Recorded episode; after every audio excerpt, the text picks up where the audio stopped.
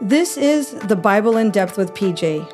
Join us as we take a deeper look into scriptures and study the Word of God together. Now, here is Pastor Jim.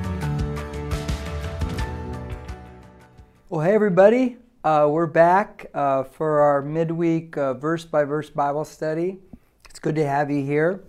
And some of you are watching live Wednesday at 4 o'clock. So if you are, could you do me a favor and just say hi so we know who's out there watching live? Also, we know that some of you watch this later on as a podcast, or you might catch it on YouTube starting tomorrow. Uh, just be aware that those are all the avenues. And then, of course, from here on the church Facebook page, I'll put it on my personal page. It'll go to the Jurupa page. Uh, we just try to get this out. And we think in time of pandemic, especially, but anytime really, that we need a verse by verse study. We need more study. And this is called the Bible in Depth with PJ. I'm PJ. We're in uh, this little old Old Testament letter of Ruth. It's loaded. It's a great book. It's a love story. And I like taking application from the love story, and I like doing the symbolism of Jesus Christ and Ruth, the church, and stuff like that. And what we're going to pick up right now is at verse 19, but let me back up and just say that what has happened for those of you, uh, just for the sake of connecting to the last uh, teaching, uh, Naomi has gone to uh, Moab. Uh, it's a family with her husband Elimelech and their two sons, Mahlon and Chilion. And the two sons get married, and then something bad happens there. They leave Bethlehem, they go because of a famine, they go to Moab. And the, the husband dies, the sons die, and now you have three women, uh, single women left uh, to fend for themselves. Not easy to do in that, in that uh, part of the world, in that time frame and uh, so they have to make some hard decisions. And this, the Naomi hears that there's food back in Bethlehem, in Israel, the Promised Land, which they never should have left. She's going to go back. One of the daughter-in-laws, Orpah, she goes back to Moab to find a husband there. Ruth says, "No, I'm going to follow you because I want your God to be my God. Wherever you go, I'm going to go." And so now they're traveling back, and it's been about 10 years. And so we pick up the story um, in verse 19 of chapter 1 of Ruth, where um, uh, they, ba- they arrive back in their hometown, in, in, in Naomi's hometown of Bethlehem. And here's what it says So they both went until they came to Bethlehem. And it came about when they had come to Bethlehem that all the city was stirred because of them. And the women said, Is this Naomi? Now, I've entitled this message Begin Again. And we all need to begin again in certain um, parts of our life and at different times of our life. And the great thing about Jesus Christ is that uh, because of what he's done on the cross, we can always begin again. That the past is washed away. Uh, we live in a world right now that wants to bring up the past from 30 and 40 years ago and 10 years ago and this years ago. Not biblical at all. Not biblical at all. Aren't you glad that Jesus washes away the past? And so they're going to begin again. And I know in my life, sometimes I need to begin again. So they come back. and they've, they've turned around, they left Moab, and they've come back to the promised land. And, and by the way, the word repent, we typically give that a negative connotation like, oh, you're doing something bad and you need to turn it around. And repent means basically turn around and walk the other way, 180. But repent's a healthy word. Because if we've made bad decisions, gone down wrong roads, uh, not because we deliberately try to do wrong things, but just mistakes we've made, uh, we can repent, we can turn around and go a different direction and God can begin right there in our lives all new again. And I, and I really like that, and I, and I really need that. But they basically turned around and went back home to Bethlehem. So this was about um, probably 15, 16 years ago. And it was a Saturday night going into Sunday morning and I had to get up early. And at that time, we were setting up and tearing down at Centennial. Some of you might remember this story. It's a true story. At about 12:30, 1 o'clock in the morning, somebody's trying to break into our house. somebody's at the front door and they're shaking it and we had kind of these glass decorations and they're looking through it and they're and they they can't get the door open uh, olivia my wife wakes up because she wakes up for everything she wakes up and says somebody's trying to break in the house so um, I, I go outside and there's steps going down i can see there and i'm staying above like this sitting on the top on the landing and i can see that they're looking and trying to break in and i'm sitting there what do i do what should I do? And I contemplated it for about three, four minutes. It felt like, you know, a, a, a lifetime actually, but it wasn't. And then finally I said, Go wake up Nathan. We're going to get a couple bats. We're going to go around the back and we're going to go around the front and we're going to confront this guy and we're going to do something about it. And of course, my wife's no, no, you know, she starts panicking because she doesn't know I'm like Batman and Superman combined. And she goes, No, no, no, call the police, call the police. And so okay, I'll call the police. So we got the cell phone. We say somebody's breaking into our house, and they're they keep trying to do this. They're looking in there, and they're and, and they're even saying at times, "Come on, open up!" And it's just crazy. It's just weird, you know. It's 12:31 in the morning. I got to preach in the morning, and uh, you know I can't be Batman now, and uh, and so the police come rolling up, and and they confront the person. Now let me give you the bigger story because it's kind of funny. My neighbors across the street we're having a big old party. Uh, they're good. They're good people, but you know they're not Christians. And the big old bash, and people are a little bit intoxicated and drinking up. And this was one of the people.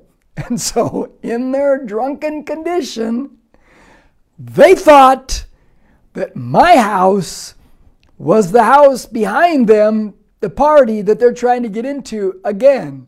And that's why they're at the front door trying to open it, going, open the door, this and that. And if you think about it, and once the police pulled up, the guy was so embarrassed, and the family across the street was embarrassed. And I said, "Don't worry about it. You're going you're to burn in hell." No, I didn't say that. I said, "No problem. Don't worry, because I want to be a good neighbor. I'm not going to be condemning or anything like that." I mean, that's I remember when I was like that before I came to Christ. But if you think about that guy at the door, all he had to do was turn around. If he just turned around, he would have seen the house across the street all lit up, all the cars, and but all he saw was my dark house, everybody asleep, and he's trying to get in the wrong place. Just turn around. Just turn around. Let me tell you something about life. Sometimes you just got to turn around. If you're making bad decisions, going down wrong roads, turn around. Why is it we continue, some of us, to keep trying the same things, we call that insanity, with no change in outcome. Now, in Revelation chapter 2, because I want to talk a lot on relationship in, in this book, because it's a lot about a beautiful relationship between what's going to develop in chapter 2. But in Revelation chapter 2, it gives us idea of begin again and turn around and everything else. It talks about in verse 4 and 5 but I have this against you. He's speaking to the church there at Ephesus. I have this against you that you have left your first love. Hmm. So, what happens when we lose and leave our first love? This is a good relationship marriage one. It says, when that happens, therefore remember, he says, to remember from where you have fallen. Remember where you've come from. Remember what it was like before. Just remember. And repent. Ah, change directions, do a 180, turn around, and do the deeds you did at first. Ah, or else I'm coming to you and remove your lampstand out of its place unless you repent. He says, Remember what it was like way back and repent, turn around, turn around, and go back and do the deeds you did at the beginning. That makes a lot of sense, doesn't it? And if it does, why don't people do that? And I'll take it into relationship.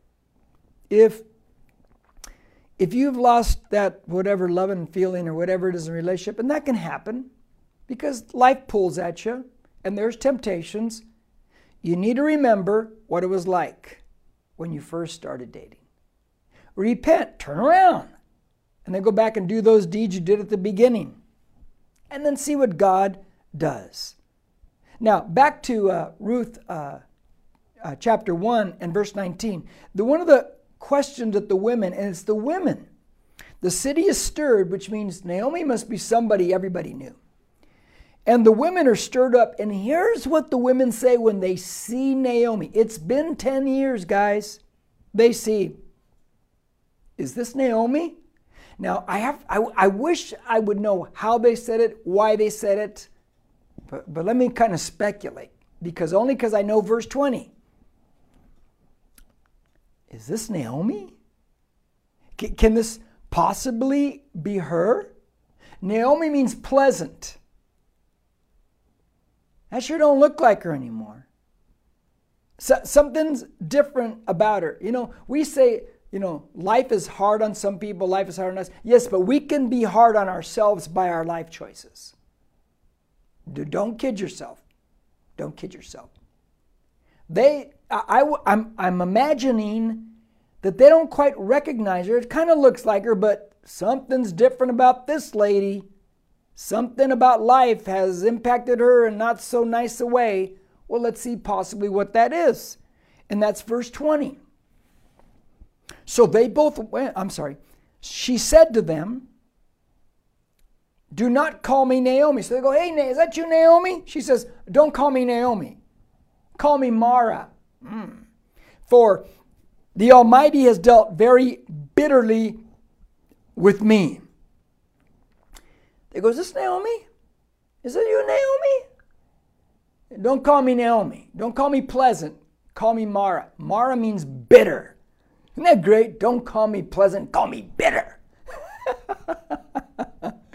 oh my gosh, has this lady changed a lot? Now, here's what I want to say about this verse Don't make pain your identity. Did you hear what I said? People love, especially today's, I mean, social media, People love to make their pain their identity. I refuse it. I refuse to do that. Well, Jimmy has not been through pain. Really? Everyone has been through pain.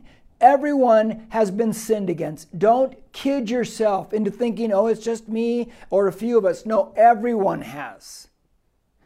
Do not make pain your identity. You know what she's saying? Don't call me pleasant. My new identity is bitter. Call me bitter. That's who I am now. I think America needs this truth more, maybe more than other truths right now. She's making pain her identity. In other words, she is reliving her pain every day, every hour, throughout the week. She's reliving her pain. I'm going to expand upon this. It's interesting to me, as a Christian, I follow Christ, and it says that Christ died once for everyone. Now, there are certain religious persuasions that try to make him die every Sunday, but that's not biblical. He died once what does that mean? It means many things, but let me give you one application here. He doesn't go back and die again and relive his pain and relive the torment and relive the torture. He doesn't do that. He has moved on from there. He has resurrected past the pain. He's not going to stay there living in the pain. Do not make your personal pain your identity. Make yourself give make your identity in God in Jesus and everything that goes with that. Now, watch this. Turn to Hebrews chapter 12. I love this verse. Some of you won't like this verse because it will challenge you to change your life. And some of you need to share this message with somebody who needs to hear this. Verse 15 of Hebrews 12 says, See to it that no one comes short of the grace of God. None of us Christians should be coming short of God's grace, God's favor to us stinkers who don't deserve it. Now, how can we come short of the grace of God? He says, that no root of bitterness ah, springing up causes trouble, and by it many be defiled. Let me say something about many be defiled for a second there. Did you notice in the story that Ruth is not bitter? The young girl Ruth is not bitter. Naomi's bitter, but Ruth not bitter. She's not buying into the bitterness at all. But Naomi is spreading bitterness. She's causing trouble. Let me tell you about bitterness in life. First, let me ask some questions. I wrote something down here first. Are you bitter? Not easy to answer, huh? I like that Naomi, at least she says out loud, I'm bitter. At least she's saying it. If you can't admit it to yourself, you will never let go. And you know what? Bitterness will be your identity, and everyone will know it. Because they'll look at you and say, Is this so and so? It's almost like you're saying, What happened to you? Who are you bitter at? Even bigger question what is bitterness doing for you? I can tell you what it's doing for you. I'll tell you multiple things, I'll tell you one. Bitterness drains you of emotional energy. But bitterness, coupled with anger, because they go together very well, revs you up again and gives you energy to make it through your day. Some of you teeter on the verge of possible depression because your emotions wear out because you're bitter. You're, you're, you're just bitter. And something I wrote in my Bible a couple years ago about bitterness, in this verse, I wrote down bitterness unresolved evolves. In other words, you can't just keep it in one little location. It grows, it spreads. In other words, this you can't compartmentalize bitterness, it bleeds everywhere. You can't keep bitterness in the glove compartment of your life. It'll bleed over the dash of your life, the seats of your life, the engine of your life, over the tires of your life. It bleeds over everything. And it bleeds on the people around you. And that's an important thing. You know why? Because if you're if you have people around you, younger brothers and sisters or whatever, or you have children, you're going to pass it to them. Do you want them to grow up bitter? Do you want them to learn this dysfunction? No. Why would you want that? And why would you want to go through life like that? It's a heavy, heavy burden. You know, my son Nathan has a saying, and he likes to use it when he's poking fun or playing a game. And he says, he'll always say something like this, and, he says it just like this I'm in your head. I'm in your head. And he loves to use that statement. And so, and he used it against me like last week when I brought some. He goes, I'm in your head. Who's in your head? If you have bitterness and unforgiveness, who's in your head? Who's in your head? Because whoever that is in your bitterness, you're just revving, revving, revving on the inside all the time. And boy, you are just getting worse and worse in the head because bitterness unresolved evolves and it's wearing you out. And it's turning you from Naomi pleasant to Mara bitter. And friend, you don't want that. You want healing in your life. You want to let go. Verse 21 of Ruth chapter 1 says, Now watch what she says. She's talking to the people, and Naomi says, I went out full but the Lord has brought me back empty. Oh, the Lord did that to you, huh? How many people blame God for stuff God didn't even do? God didn't tell them to leave Israel. And then she says, Why do you call me Naomi? Since the Lord has witnessed against me, and the Almighty has afflicted me. And said, God's afflicted me. God's done this. God hadn't done anything to her. She brought it on herself. Okay. But watch what she said. I went out full meaning I've come back with nothing, I'm empty. But I went out full. You know what that tells me? Listen, somebody needs to hear this. Even in the leanest times of your life, even the leanest times of your life, we, you and I just don't realize the good things in our life until we lose them. Even in the leanest times, there are good things. Because it was famine when they left, and she had a husband, she had two sons. Now she don't have anything. Even in the leanest times, we realized, man, we did have it pretty good. Um, so I, I, take my dog Max out walking uh, every night practically. He likes to go out there to do his last bathroom run. My boy Max, he's 13, and he loves his daddy. And he isn't a dog, he's a little boy in a fur coat, just for the record.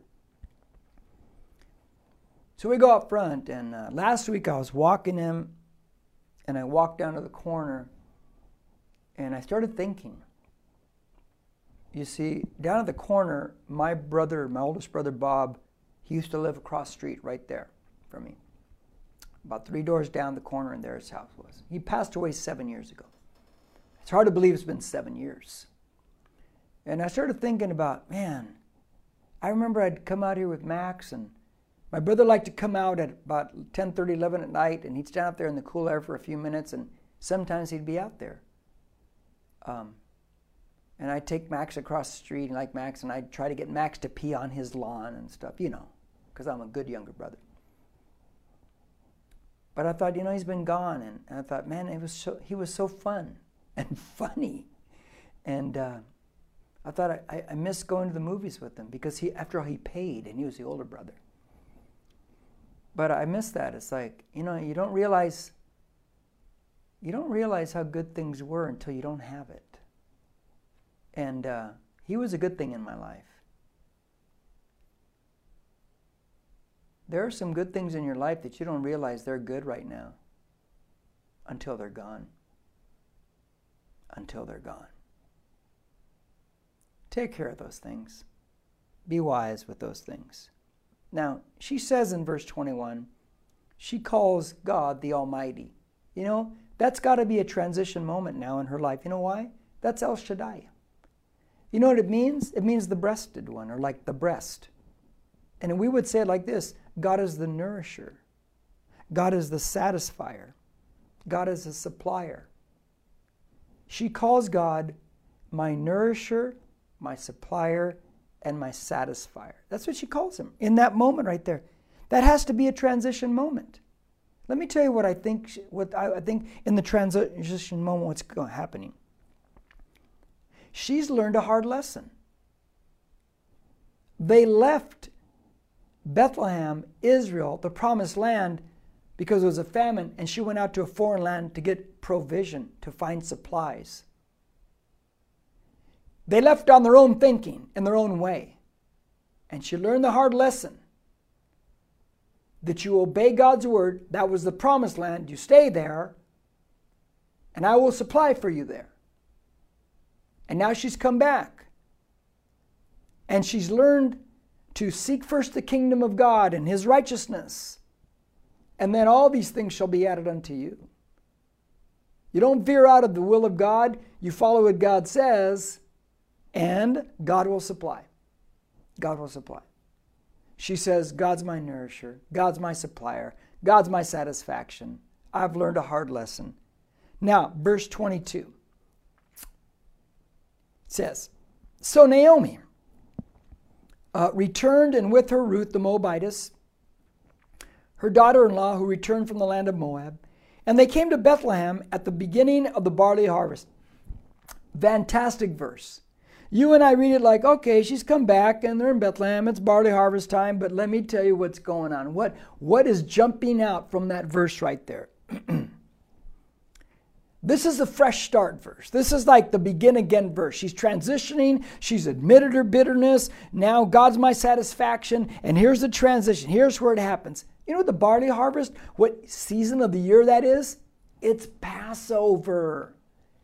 She comes back at Passover. You know Passover. If you don't, that's when in Egypt, the night before they were going to leave, the last plague, the death of the firstborn males, they had to put the blood of the animal on the doorposts and on the lintel. So when the angel of death came by that night, any door that had that blood, the angel of death would pass over and the firstborn male would not die. Would not die. The New Testament says Jesus is our Passover. It's His shed blood. When we acknowledge Him as our Savior, Lord, and only God, we put our faith in Him, our sins have been passed over, they have been washed away. Now, check this out. She comes back bitter, Mara.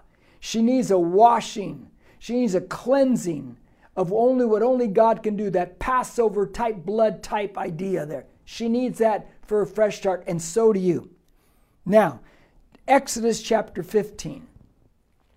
Great verse that I think is a great cross reference to these verses. Watch this in verse 22 to 25. It says, and they've just crossed the Red Sea now. Israel has just left, they've crossed the, the Red Sea. It's a high point. They're having a great time. They've sung a new song. They've been delivered. And now they're up there in the desert. Moses leading the way. It says, Then Moses led Israel from the Red Sea.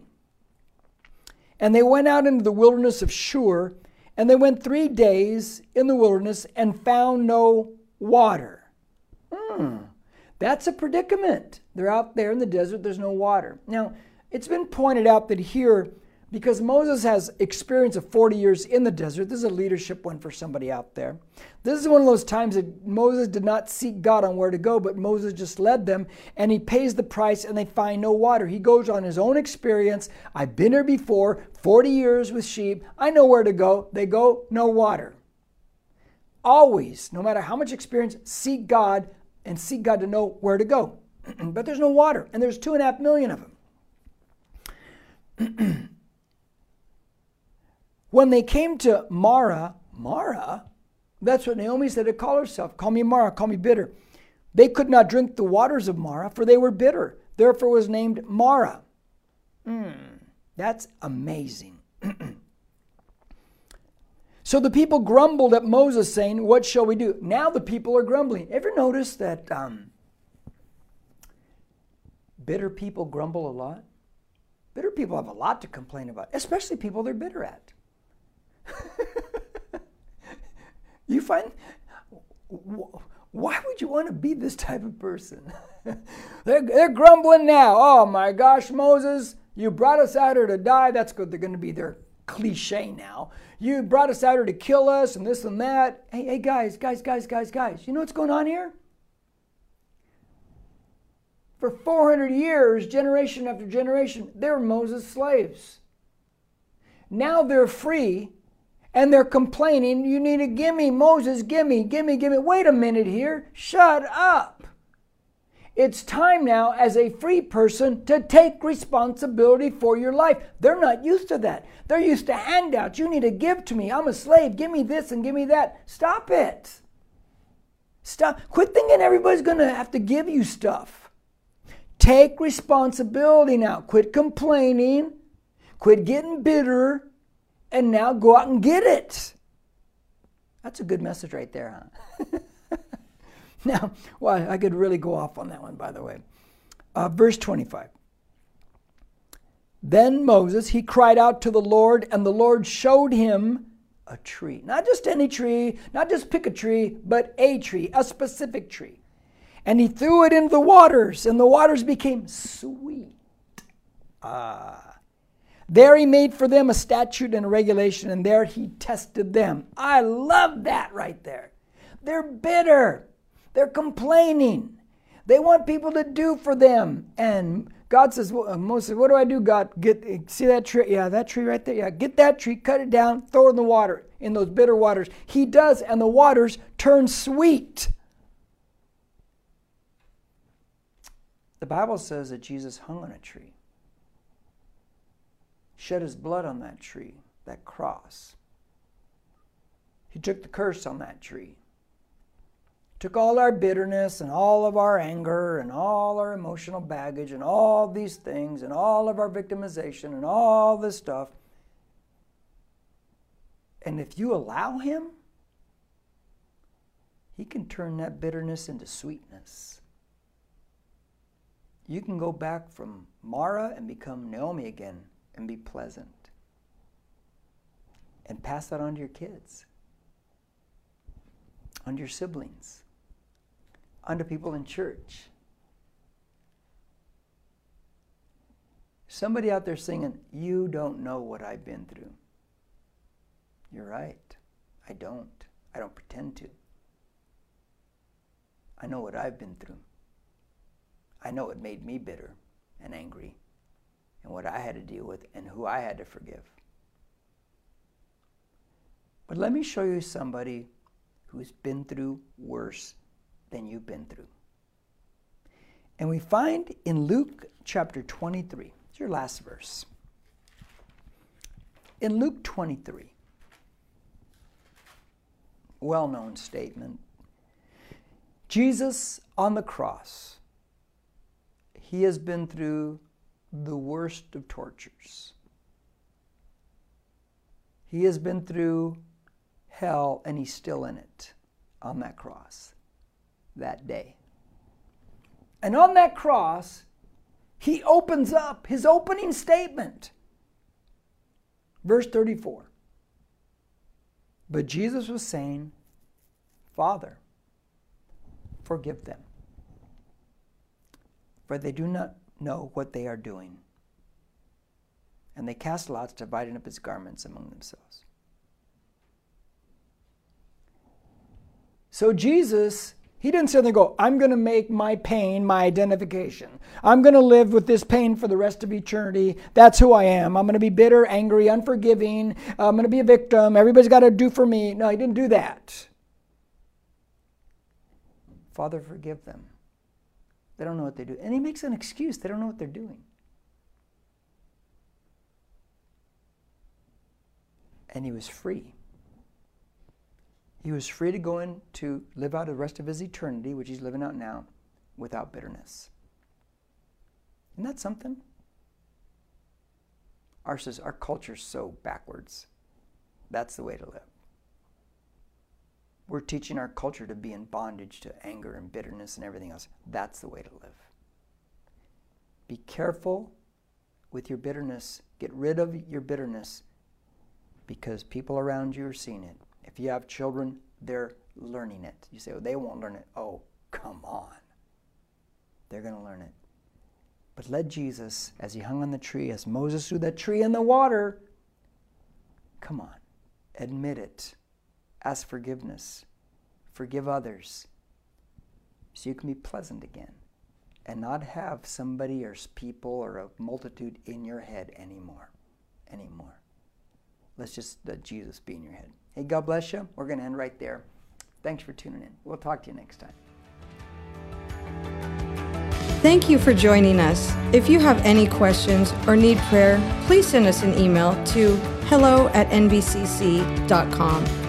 We'd love it if you would subscribe to this podcast and take a second to rate it. Until then, we'll see you next time.